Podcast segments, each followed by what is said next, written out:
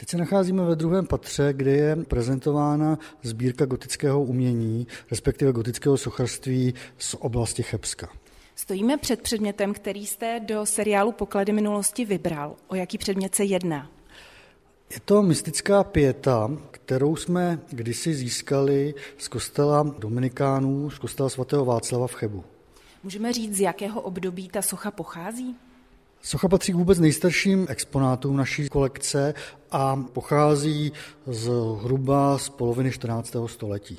Z jakého materiálu je sousoší vyřezáno?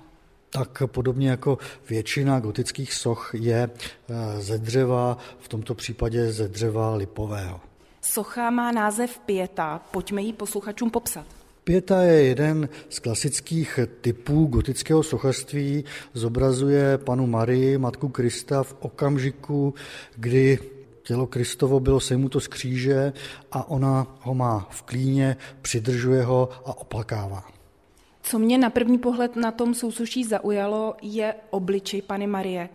Ten výraz ve tváři paní Marie byl původně natolik zarmoucený, že se traduje, že už v 19. století si věřící vyžádali, aby byla vlastně přesekána, proměněna, dostala novou tvář právě v duchu 19. století.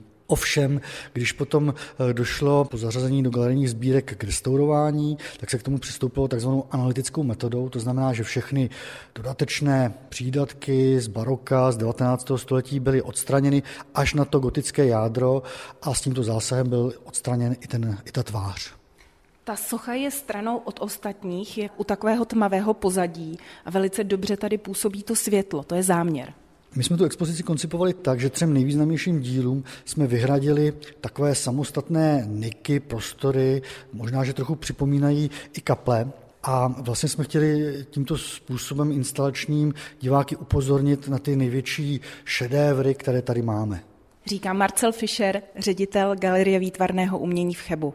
Jana Strejčková, Český rozhlas.